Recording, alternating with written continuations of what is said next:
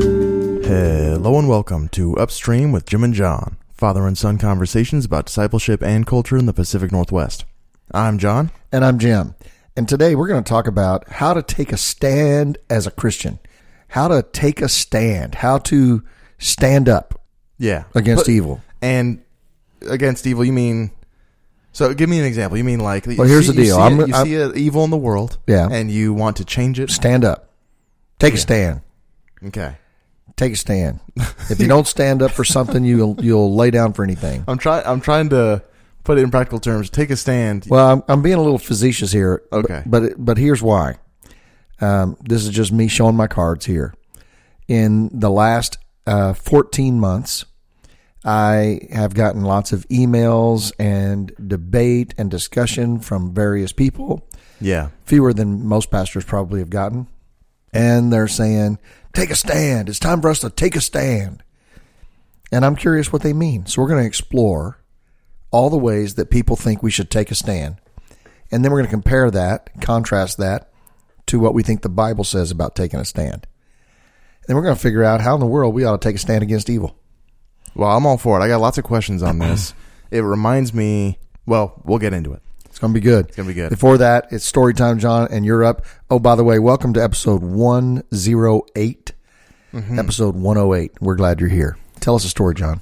All right. So we were watching before this, before we were recording. Uh, s- some channel on cable TV was showing us the the Bourne trilogy, the Bourne Identity. One of the Supremacy. best trilogies ever. It's a good one, and the Bourne Ultimatum, and uh, so I- it reminded me. There's lots of I have lots of movie memories with my family and with you in particular, and one this one, uh, we, for whatever reason, we've seen the Bourne trilogy A, dozen lot, times. a lot of times. yeah.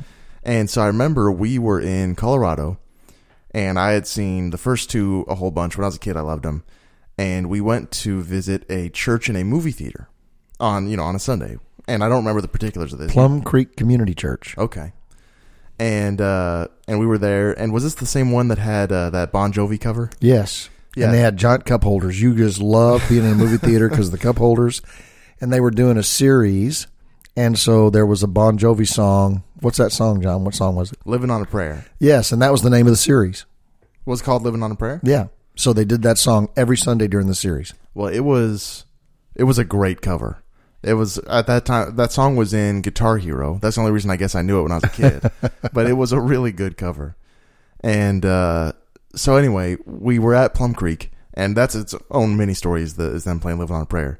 But uh, we afterwards we walked out, and I can't for the life of me remember why we did this because normally the church mo after church mo is we go to lunch or we go home for lunch Right.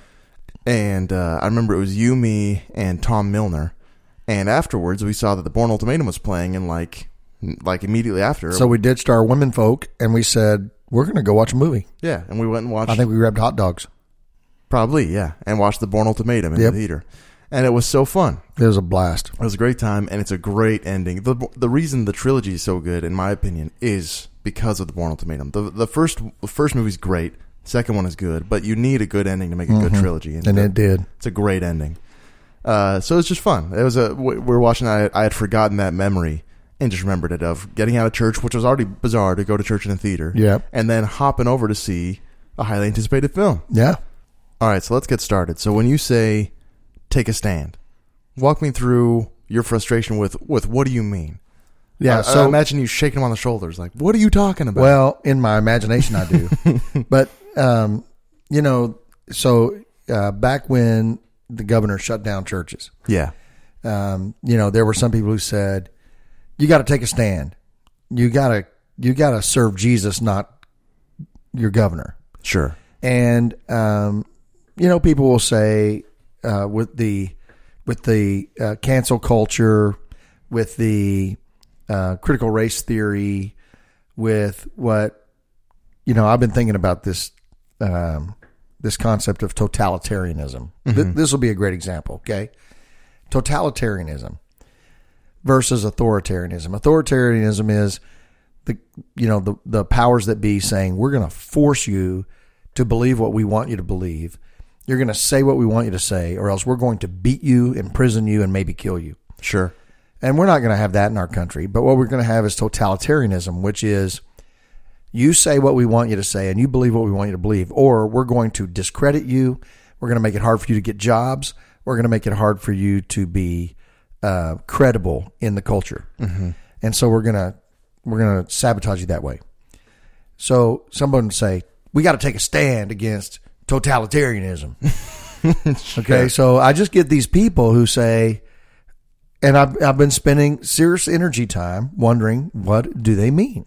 You started to sound like the guy from uh, Oh Brother Where Art Thou? The is you is or is you ain't My constituency. so, uh, you know, I'm thinking, what are you taking a stand? I guess you are because you're telling me you're taking a stand with me. But I don't Hey, think you go take a stand. I've I've already I've railed against the uh, whatever good that does. Kind of the you know why use the hashtag on Twitter. I did my part. Right. That's the same thing to me. Emailing your pastor to take a stand. You didn't do anything. No, but I'm. I'm curious when what what is it exactly that I could do that would make them go, my pastor's taking a stand. Well, I think in that particular instance, they really mean in Talk ac- about ac- well, no actual policy. It would be like, well, we're opening. We don't give a crap about the numbers. well, we that, don't give a crap about that's the masks. that's gone now. So, Yeah. but I- but I'm because I've I've recently had uh, people say you need to take a stand. We've got to take a stand against. Uh, they are. This is the this is the mindset that they are obliterating Christianity um, from our country. yeah, Like there is an all out, and I do believe this, there is an all out effort to eliminate Christianity from our country. That um, I was talking to a gal in um, another state who uh, has uh, fostered 20 kids. They Whoa. adopted seven of them. And her and her smokes. husband, over all these years, have fostered 20 kids. And she said she was at a foster uh, event, and the speaker was saying we have to keep a much closer eye on the Christian foster parents so that we ensure that they do not brainwash the kids they foster. wow. So this is the kind of thing this, that these people are talking about. We got to take a stand against this because um, our country embraced our faith for de- you know for centuries, Right. um, and now um, it is it is a ding. It is uh, whatever, and so we have to take back our right for a Christian land or Christian principles or. And people would say you got to fight, take a stand against abortion, for example. You got to take a stand against gender fluidity. You are what you were born with. You know, your biology is your gender, and we need to take a stand. So I'm just curious Yeah. when you hear all that and you say, okay, um, people think that Christians ought to take a stand for something. What would that look like to you to take a stand? Well, to me, I, I see like two different things. So I see um, evils, like legitimate evils, um, uh, afflicted on the innocent. So, like, I think back to uh, abolitionists from before the country was even independent, all through before the Civil War, and then through the Civil Rights Movement. Um, uh, a lot of white Christian men, affluent Christian men, Right. who were abolitionists on the basis of Scripture. And there's there's probably And so they took of them. it. They took it to the mechanisms of governance and fought the fight on Mm-hmm. legal grounds.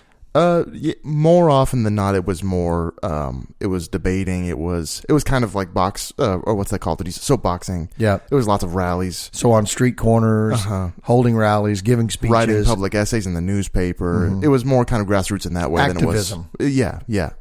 And uh, so I, I think of that. Of that is a a uh, Christ follower feeling a moral obligation and pursuing that um, to the best of their power. Those those were- those men had actual power more so than a black person at that time could have. So they took it upon themselves.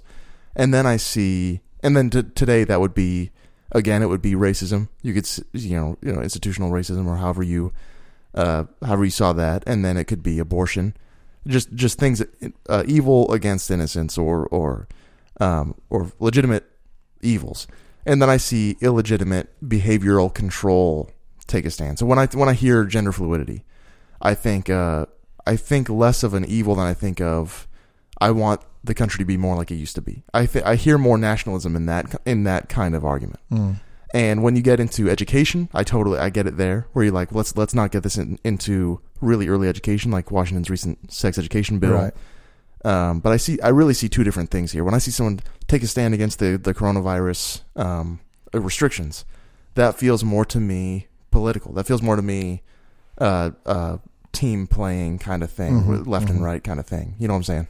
Yeah, Th th that distinction does that make sense to you? it does. That's very helpful. Thank you. That's that's a, a good insight. So, if you do you think Christians should take a stand? Well, I generally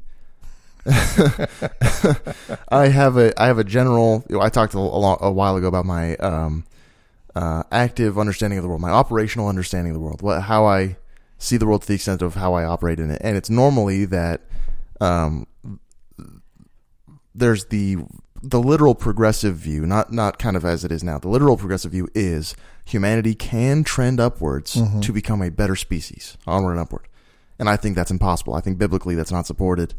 And so I think a lot of the efforts can be futile. And it sounds it's pessimistic. It doesn't just sound pessimistic, it is pessimistic on a humanistic level. I'm an optimistic, I would say, you know, spiritually and eternally. But if you're just taking humans in the in in, in the book, um, you would call me pessimist. So a lot of the changes that people try to make or or frustrations people have with systems, to me it's a given. To me it's like, yeah, well, we're fallen humans. So there's a lot of kind of uh um, apathy, I guess, in that as far as what I think my responsibilities are. So Yeah. like the fire in Australia, I talked about this uh, before COVID, the beginning of 2020. Everyone was freaking out about the fire in Australia. It was endangering uh, animal habitats. It was terrible.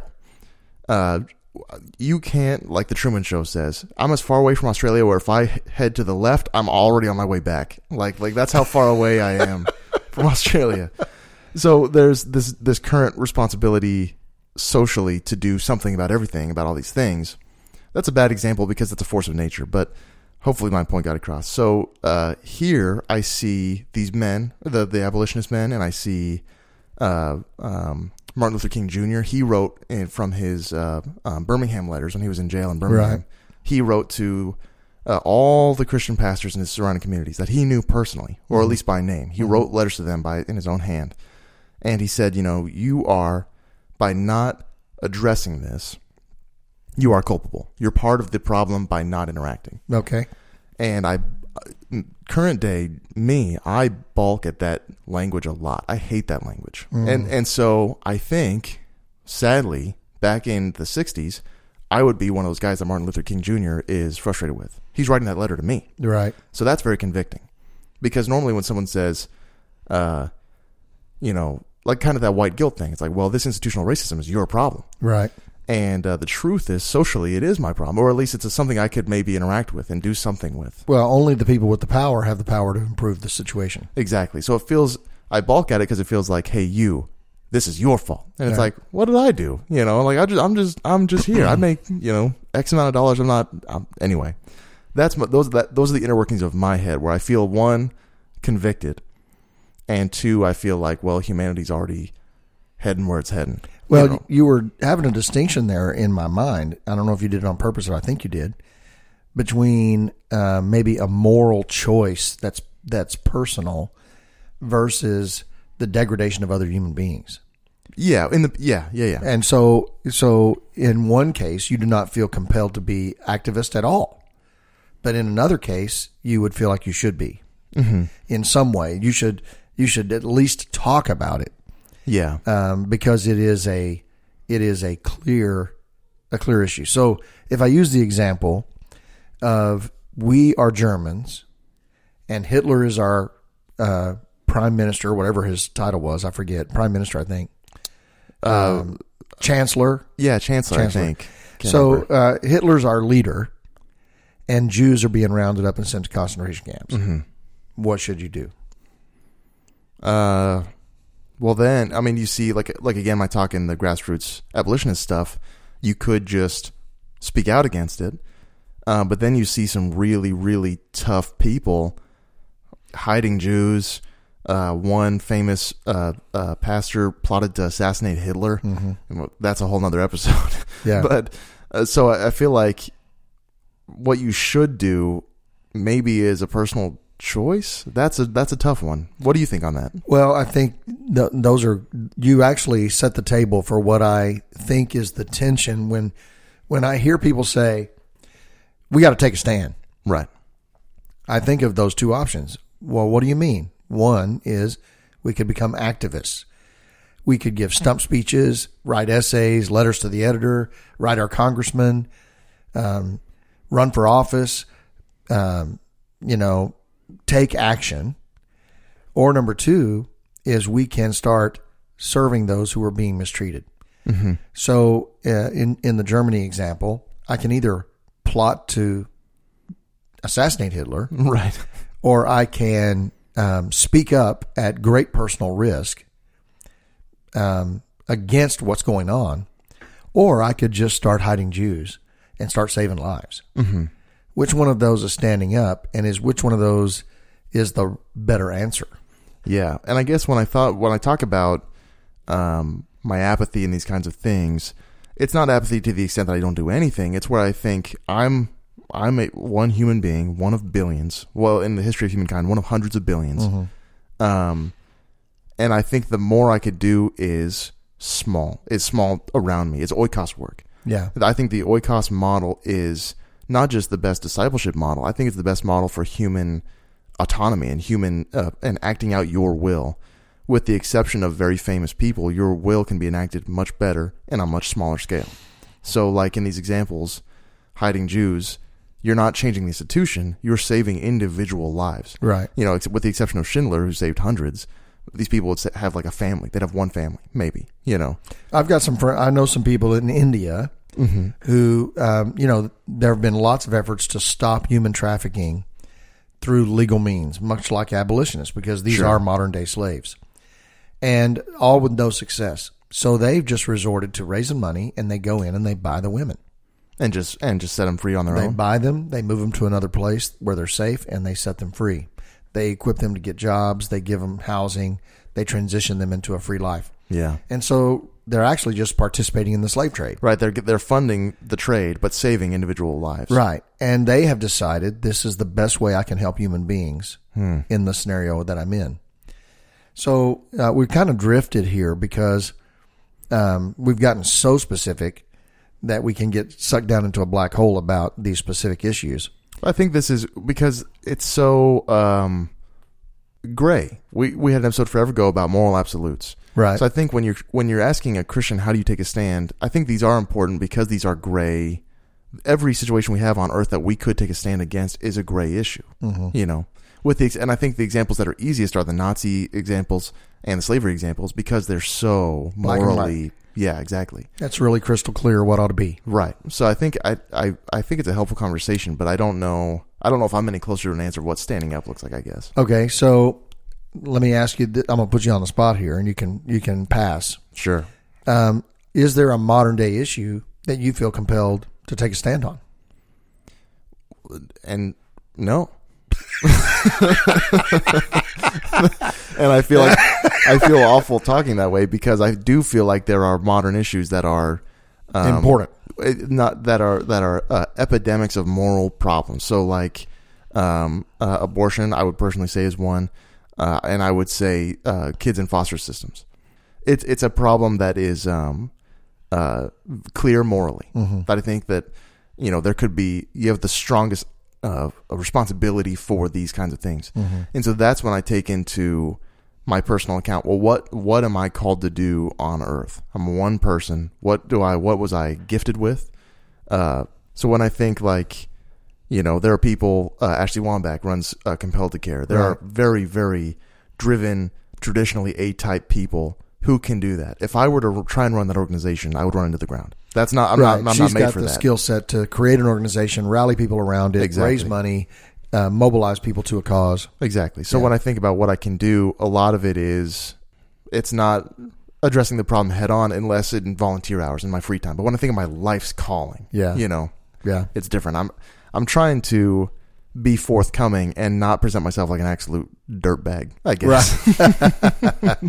Well, you could always. So your your primary answer was, I need to focus on my oikos, because I have a small world and it's a relational world, and that's where I can make the most. I can make an impact with my right time. there. Exactly. I can j- change actual lives. Yeah. And when I think when I think of what the most pressing need for any individual human on earth is, it is to meet Jesus. Yeah. So that changes what our priorities are, or what our missions look like. Yeah. I would argue that prayer is a weapon you have Hmm. that is limitless. And so, um, and, and I'm not picking you out. We uh, certainly could leverage that resource Sure. far better for important causes. So when I think about a couple of issues that have made me mad recently, Yeah. uh, in the state of Washington, our our state constitution says that there shall not be an income tax. But our legislature this year passed a capital gains tax. Capital gains is a form of income. Sure. They are playing semantics to to say they have not violated the state constitution by creating an income tax. But I don't care how you slice it. Capital gains are gains of income made by investments. Right. It's an income tax. And I'm wondering why there isn't this massive upheaval to sue the state for violating its own state constitution. Okay, it makes me mad. Yeah. What am I doing about it? Nothing. Yeah. Then I, I uh, read an article the other day in our local newspaper encouraging teenagers whose parents don't want them vaccinated to go out and get vaccinated on their own and don't even tell their parents because in the state of Washington you don't need parental consent to be vaccinated. Hmm. And the and the public paper was encouraging students, kids, to deceive their parents and get their vaccination. Is this an opinion column or No, it was an article about how important it is for vaccinations. And it was, they were quoting public figures, health department fi- uh, people, encouraging kids to ignore their parents and go get vaccinated. Wow. Um, You can go get an abortion without parental consent, but you can't take ibuprofen to school without parental consent. Wow. We just got all kinds of crazy things that drive me None nuts. of yeah, none of it is is concurrent with itself. It's- Yes. Yeah. And so I wonder, you know, what am I supposed to do about this? And the pressure as a pastor is there are people who get really upset about these kinds of topics or abortion or, you know, human trafficking Yeah. or foster kids. And they want you to park the car and make this the thing that the church is about. Yeah. Or they want you to take uh, time on the weekends that is devoted for the worship of God, the study of His Word, and the discipling of people, and use that time to disciple them on how to take a stand against the modern evils of the world. And so this is where my tension lies as a pastor. But I but I realized I've got a dilemma with even taking a stand at all. Sure. I think most of us tend to watch the world pass by. We read the news stories. We have opinions. We have conversations, but we do not engage. And these, this question, I think, is different to you, to, to even just this, the two participants of this conversation, because you are, by definition, a public figure, even on uh, maybe a local scale, Right. and I'm not, or you know, not to, at all to the extent you are. So the the uh, pressure on you is different than the pressure on me, and the response expected of you is different than the expo- response expected of me. Uh, so I don't envy that at all. Yeah. well, here's what I want to do. Let's let's pause right here. Uh-huh. I'll do my little uh, book review, Yeah, please. and um, we'll do our commercial, and then we'll come back with what are we going to do next? How Okay. are we going to resolve this issue? All right. How's I that love sound? it. Yeah. What uh, what have you brought for us today? Well, it's because of the subject matter. It's actually a very applicable book. Okay. Um, it's a book I've read. Uh, one, he's one of my favorite pastors in the country. I really like him. His name is Larry Osborne. He pastors a church in California called North Coast, Nice. and he's actually a better writer than he is a preacher. Um, And I really, I really enjoy reading his books. And uh, there's a book called Thriving in Babylon Nice. and it is a good title. yeah why hope humility and wisdom matter in a godless culture so the reason i think it's pertinent to this conversation is uh, he he takes the life of daniel when he and shadrach meshach and abednego his buddies you know when they're all taken captivity into babylon and they are uh, trained to be wise men for Yeah. babylon Yeah. and uh, he takes Daniel's wisdom of how to navigate in a godless culture and make a difference for God, how to stand up for God in that culture. And he says the key ingredients are hope, humility, and wisdom. And so I think that speaks to the conversation we're having today. And it is a great book. And uh, there are many times I would laugh out loud reading the book. He tells some great stories. And I thought it was very helpful. So there's your book, your book of the day, Thriving in Babylon by Larry Osborne. That's awesome. I love Yeah. that. Yeah. All right, let's uh, run our commercial break. We will talk to you guys in just one minute. Upstream is supported by the faithful members of the Upstream team, listeners who give monthly through Patreon. This podcast is just one part of the Jim and John ministry.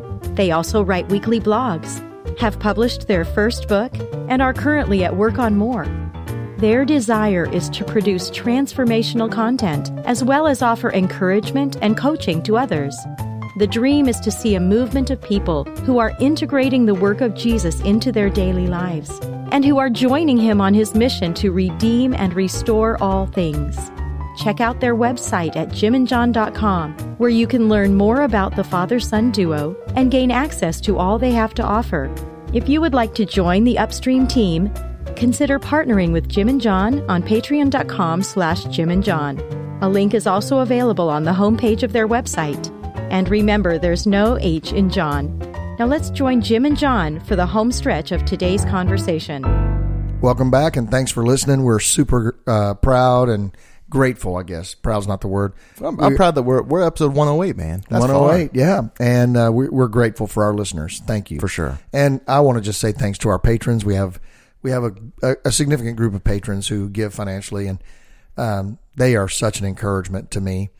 There's a couple of them. If you give at a certain uh, amount, you get a monthly coaching session with me, and so I love doing those with our patrons who do that because I get to know them. We actually have been walking through, you know, things in their life. It's kind of a um, it's just really fun. So I just want to say thanks. That's awesome. Yeah, we're very grateful. Okay, so now let's let's spend our last few minutes here talking about okay, what what in the world do we do? Yeah. There appear to be a couple of options. One is, you know, standing on soapboxes, making speeches, being um, being issue driven Right. To make to try to stimulate and stir up change on an issue, or there is grassroots um, living out the gospel and changing the world one person at a time. Would you say those are the two broad categories? It seems seems to be that way, and I actually, uh, even just in your book review, I had a little aha of kind of the what I see different in these two types of people in like a Martin Luther King Jr. activism and more modern day activism, not even race, race related, but in all in all uh, categories of life.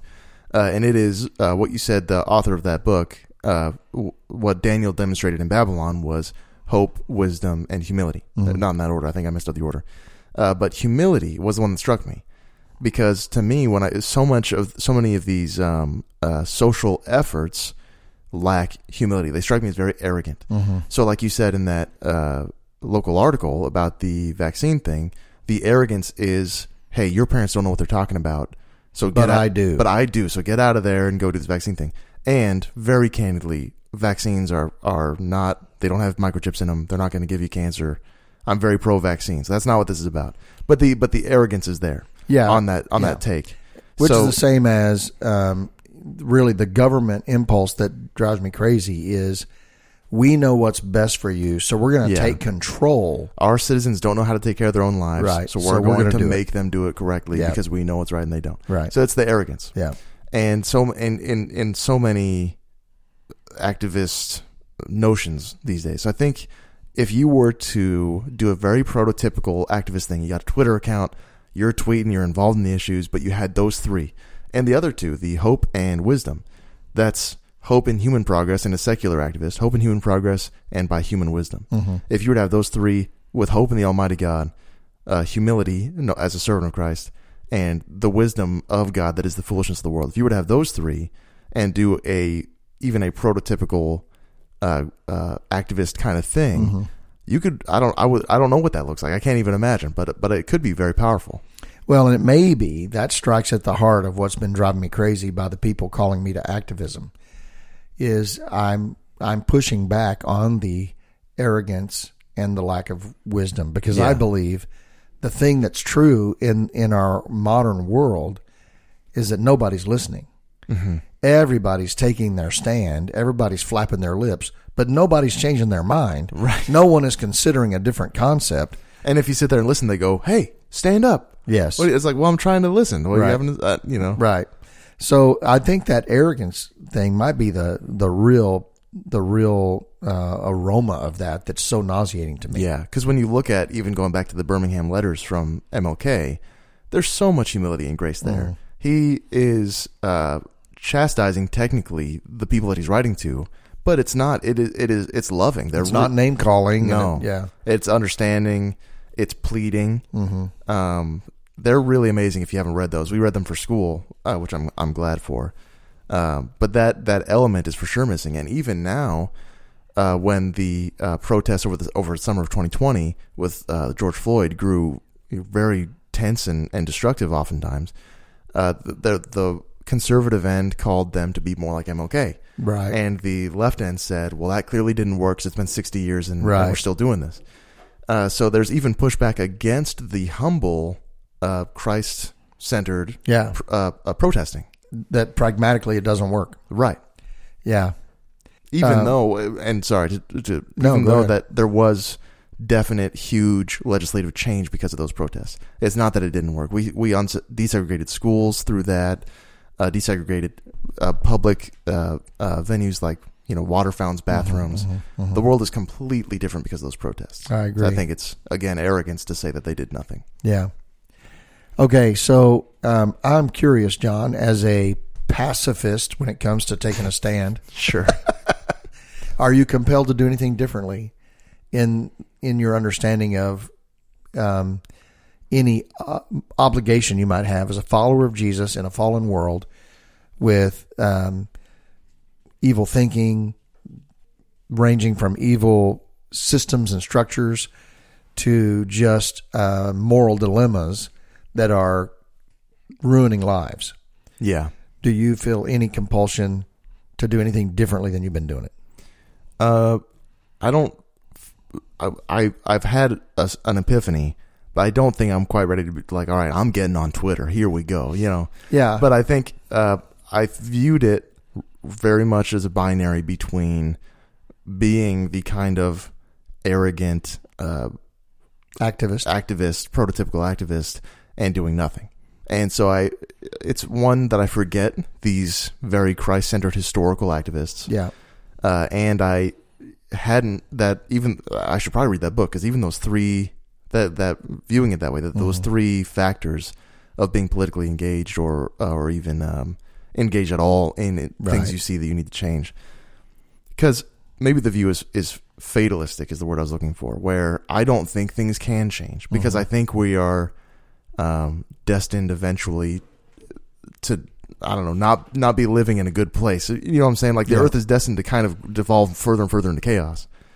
I don't and know. I, I think, um, I think for me, the darker the world gets, the more contrast a life lit for Christ can make. yeah, So, with humility, wisdom, hope, and a servant lifestyle. So, I think what compels me is to care for those who cannot care for themselves, to advocate for those who cannot advocate for themselves, yeah, to be compassionate. One of the things, for example, just um, and so basically, being the people of God in a pagan culture is activism. sure, It, it, it is a demonstration of the aroma of Christ and an alternative way to live your life. Sure. And to do so with grace, with humility, with kindness and generosity. This is what I'm feeling more and more called to. I've had an aha about churches for a long time that we do really well when we have, you know, the drunk or the addict comes to faith in Christ, they're delivered from their addiction, their marriage is saved, they become parent of the year. We just are really great with people like that. Yeah, But with people who have debilitating mental illness, who have anxiety issues that strap them and they cannot function, and they need long term developmental care for a long time, we suck at that. for sure. And um, this is the kind of uh, standing up that I feel compelled for us to move toward is to actually give our lives in hospitality and kindness and assistance to people who are a long term commitment. Yeah, and it reminds me of the um, when we look at kind of the upside down uh, nature of God, His value of the one of the the one sheep that leaves the ninety nine, Yeah. or the shepherd that leaves the ninety nine for the one sheep, the value of the one person. So to view standing up, like we we talked about, either institutional change or individual change, to view the value of individual change as worth it, worth Right. the work. if you fostered one kid, you could say that that was worth it. That was standing up. Yeah, you know, I, I I heard somebody say recently, or read them write recently. You know, we we romanticize that. Oh, the shepherd leaves the ninety nine for the one. What a great shepherd! Mm-hmm. No, what a lousy shepherd. Sure. because he's risking the ninety nine for one, and that's the whole point of Jesus' parable. This is a very stupid business decision. Mm-hmm. And so I think this is what Christians can do is they can make decisions that are apparently in the world stupid Sure. uh, because we sacrifice and we suffer and we long suffer and we didn't focus on ourselves, and we didn't focus on ourselves. We didn't make the smooth business decision. Right. We didn't do the efficient thing. We did the loving thing. This is the way I believe I want to increasingly take a stand. Yeah, I think that's awesome. I uh, I feel like all I did was go on tangent after tangent on this episode, and I hope it didn't. It was really like helpful to me because uh, right away your distinction between things that might be worth activism versus things that might be worth compassionate response. That was an, that was a very significantly helpful distinction for me. Well, good. So yeah, I thought you did great. Well, thank you very much. Uh, again, Let's not pull a muscle patting ourselves on the back. I made a real difference. What do you mean? I changed the world yeah, there you go. in in 38 minutes. yeah. Well, hey, thanks for listening. We are really grateful.